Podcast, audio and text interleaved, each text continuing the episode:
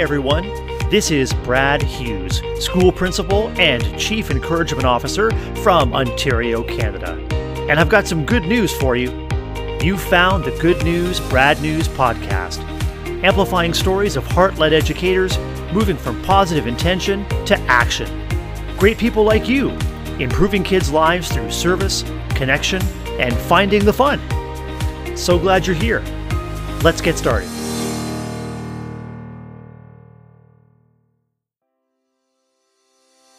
Hello again, and welcome back to the Good News Brad News podcast. I am your host, Brad Hughes, and I'm so glad you're here to settle in and get comfortable for episode 26 with my guest, Dr. Courtney Plotts from Florida, USA. Courtney is a professor, author, keynote speaker, and advocate for equity and education. She's the national chair of the Council for At Risk Student Education and Professional Standards, the only U.S. organization providing standards for working with marginalized and non traditional students from kindergarten to college. Courtney's role as national chair includes travel, training and best practices, consulting, and research, a role she describes as a pretty cool gig. As we get set up for episode 26, I'm reminded that there are 26 miles in the standard marathon. And you may have heard that reestablishing relationships, community, and belonging in our schools post pandemic is a marathon, not a sprint. As we pace ourselves through this marathon, we find ourselves at a critical moment for reflection on our learning spaces and pedagogy a reckoning with the needs of our students, families, and faculties whose own experiences with school have been fundamentally disrupted and altered. Meeting these needs requires reinvention of individual and collective teaching practice, demanding time and energy that are scarce. As the emergency situation continues and tensions remain high, perspectives and priorities narrow to meeting immediate safety and sustenance needs. Rather than reinvention, it's understandable that we would retreat to our most recent, familiar, or comfortable practices. In her work, Courtney looks at the parts of culture that are frequently left out of best teaching practices, the parts that actually motivate and engage students the parts that make our spaces and practices even more relevant and engaging. For students who Courtney describes as citizens, stakeholders, and decision makers within our classrooms. Courtney confirms that the reflection required for reinvention to meet our learners' needs is going to be tough. Tough before we ask people to reflect on their own stresses and challenges of educating through the pandemic. When educators pour out so much, how can we ensure that the profession provides them a space to be poured into? Courtney believes that it's never been more important to give our educators time, empathy, and personal investment. And it really shows. I know you'll enjoy getting to know Courtney today, and after hearing her story, you'll be eager to connect with her too. So, Here's my interview with Dr. Courtney Plotts today on the Good News Brad News Podcast. Hey everyone, welcome back once again to the Good News Brad News Podcast. I'm super excited to be talking with Dr. Courtney Plotts, a professor, an author, a speaker, an advocate for equity in education. She's joining me from Florida in the US. Courtney, welcome to the Good News Brad News podcast. Thanks, Brad. Thanks so much for having me. I appreciate it. Let's just dive right in and get started by asking you, Courtney, to tell us about your different roles, your professional, personal, community roles. What would you like listeners to know about you? Sure, sure. So um, I think uh, it's always good to start off with personal because you know that's what you kind of small talk with you about. So I am married. I have a husband. Um, fun fact: we met on the internet. We only met twice and got married. So we've been married 15 years. Um, I have um, a, I have two sons. One is older; he's adopted. He's 26, and then our little guy is 11. And I have a dog and a cat, and so we manage all of those folks. I help manage all those folks, all those moving parts. But work wise, I am the national chair of an organization called CARSEPS, the Council for At Risk Student Education Professional Standards. And um, it's a pretty cool gig. Um, I get to travel around the country, um, meet with educators, whether it's K 12 or higher ed. And mainly, I talk with them about our national certification program um, and just best teaching practices, whether they're working with um, minoritized or underrepresented student populations, and then work with faculty on faculty development. Courtney, it sounds like your work is highly aligned with improving cultures for all so that all are represented and that all are feeling welcome in all those spaces. While we may aspire to serve students from all cultures, the truth is that education is not culturally neutral. Talk right. with me about that. It's an interesting lens that people can come up with, right? As they go through the education system, they learn about themselves, they learn about other people. And so what I look at is the parts of culture that are left out of best teaching practices that actually motivate and engage students. So for instance, a lot of best practices say, you know, make clear objectives, right? And when we grade and we give feedback, we usually look at kind of a consultative facilitation where it's like, I'm going to look at your work and then I'm going to consult you on how to make it better which is actually aligned with English culture, um, not Dutch or Irish, but English. But when you look at something like First Nations culture, that culture looks at interwoven competencies. And so when we're making objectives, we're not looking at things like storytelling and how building on that story can actually get learning gains. Um, same with engaging learners. You know, a question you can ask your learners is something like, you know, if you could talk to your ancestor from 150 years ago about X subject, you know, what would you want to say or what would you want to tell them? And so it's a whole different way to engage students in that way. Um, and it's, it's really the piece that's missing. Um, we've tried everything else, right? We've tried, you know, different types of access. We've tried the curriculum itself, but we have not tried really restructuring how we're doing what we're doing and why it means something different to other people. In addition to improving academic or learning outcomes for students in the education space, what else is important about assessing and improving whatever spaces we create for them, whether they're online or physical, so that they're welcoming, inclusive, and responsive to anyone that comes in?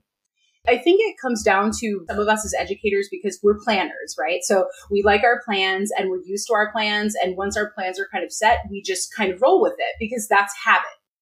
But really to take a step back and say, what do I want people to experience while I'm facilitating? What do I really want my students to experience when I'm lecturing or when we're in a collaborative experience? And we don't really look at the experience, we look at what we're delivering and how we're delivering it. But we don't really look at the, the quality of the experience. And when we work backwards and we can look at an experience, say, this is the experience I'm trying to create, that's a lot easier to convey to students sometimes than it is to say, okay, here's the subjective, right? So if we can identify the, the how I want you to experience or some choices of experiencing this learning, um, and then tying it to the objective, it's easier. And I think it's, it, there's more buy-in there than the reverse.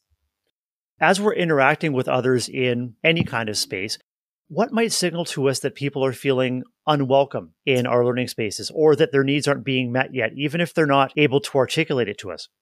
It really comes down to that basic psychology of fight, flight, or freeze. If you have a student who is talking with their feet and they're walking out every two seconds, right? If you have a student that you're really struggling to engage, or if you have that student that's just pushing back on everything that you're doing, something in that environment is is triggering them to respond that way. So the question is is how can I make my climate, my course climate more acceptable and one of the you know or more palatable, I should say, to the students that are in our class and one of the things you can do is look at students and say, okay, we can look and we can, instead of students, I have citizens and I have stakeholders and decision makers.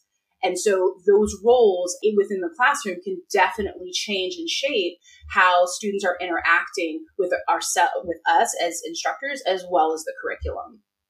A number of students and families may have had access to learning and to school interrupted during the pandemic. How can we as educators begin to anticipate and evaluate student needs with an eye not only to addressing learning loss or learning gaps, but helping people to reconnect positively with learning spaces? I think we're all just going to have to be ready for the gap, right? Some of us are already ready because we're back and we're engaging with students. What we're going to have to be super mindful of is the anxiety. There's been a year and a half of anxiety to catch up with the face to face experience. And I also think just really giving all of our faculty and staff and the students time.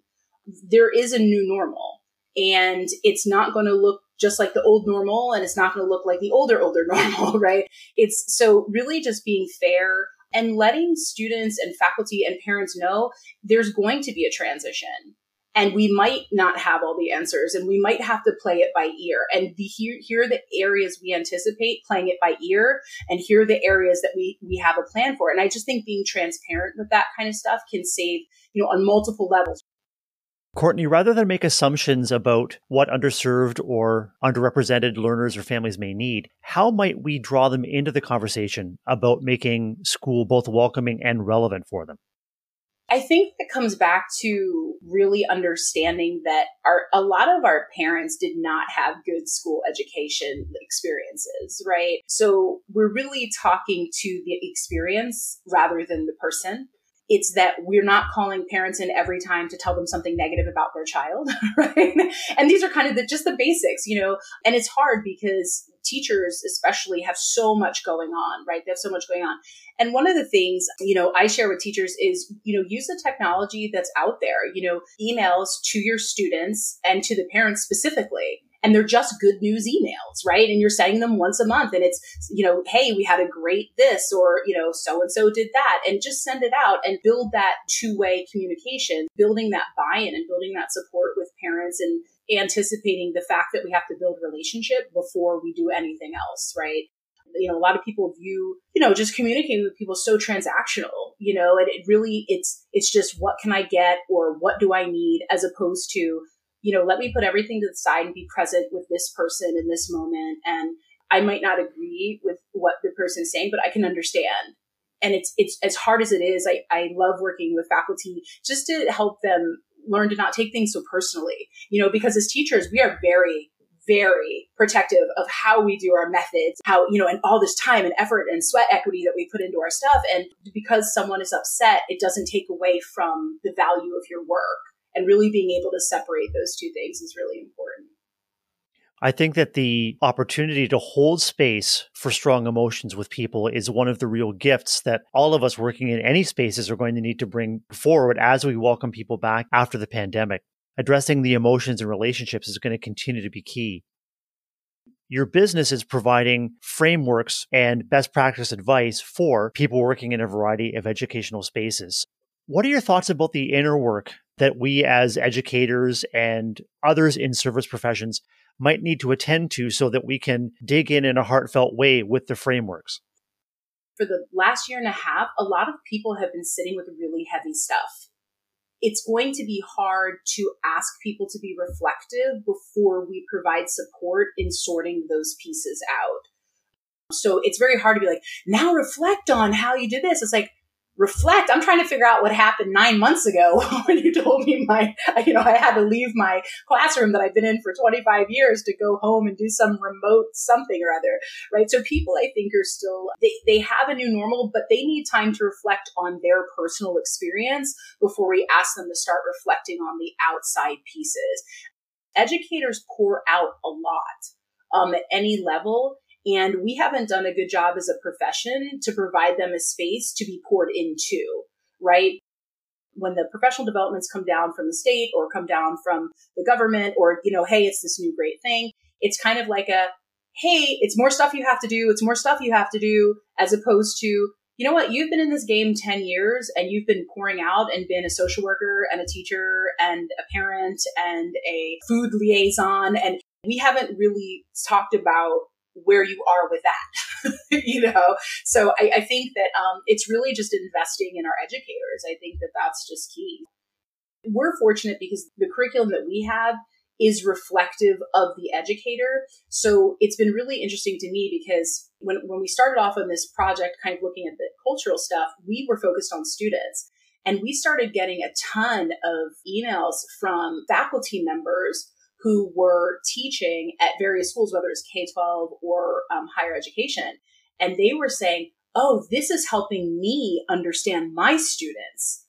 Like, it, so it was the reverse. So it was kind of some of those pieces that they needed just to feel more like connected you know, as opposed to, hey, this is something else you need to do. It was more of this is why you're not connecting. And I think that that's a big difference as well. So, in your work as a professor and in your work with your faculty, what would you all say are some of the key opportunities in working with the higher education, college, university space and the adult students that you serve? As far as unique opportunities, I, I think each individual is unique. That's when, you know, you're doing this kind of work is again, you know, it comes back to that being present.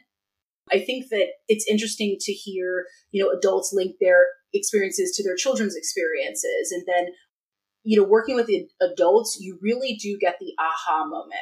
It's really just interesting to see how people get their aha moment.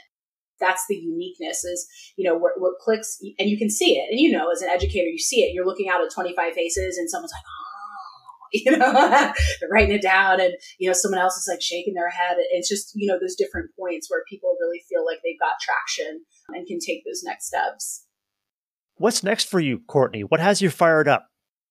I'm really excited about using culture to increase learning gains. I just think that it's something that we haven't looked at.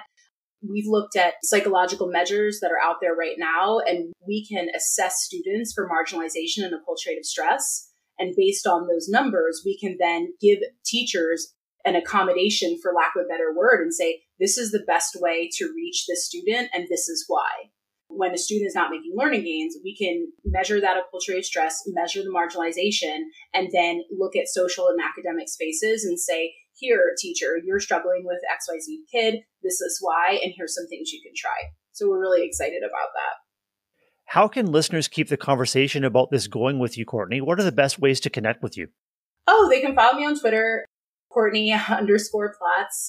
Um, they can also email me if they have any questions, courtney.plotts at uskseps.org. And if you just Google my name, Courtney Plotts, I'm sure any of those options will come up. So, you know, just thanks. I appreciate the opportunity for being here. So thanks for having me. Dr. Courtney Plotts, I appreciate the opportunity to chat with you and I wish you continued success in your work. And I look forward to staying in touch with you and we can celebrate more gains for all of the kids and all of the adults we serve. Thank you again so much. Absolutely, Brad. Thank you. Hey, thanks for tuning in to the Good News Brad News podcast. Please like, subscribe, and leave a comment wherever you found this podcast. And if you like what you heard, please recommend Good News, Brad News to a friend. And please hit me up on Twitter. I'd love to hear from you. You can find me at Brad, B R A D, underscore Hughes, H U G H E S. I look forward to hearing from you and to reconnecting with you on our next episode. Until then, get out there and do amazing things. This podcast is a proud member of the Teach Better Podcast Network. Better today, better tomorrow, and the podcast to get you there. Explore more podcasts at www.teachbetterpodcastnetwork.com. We'll see you on the next episode.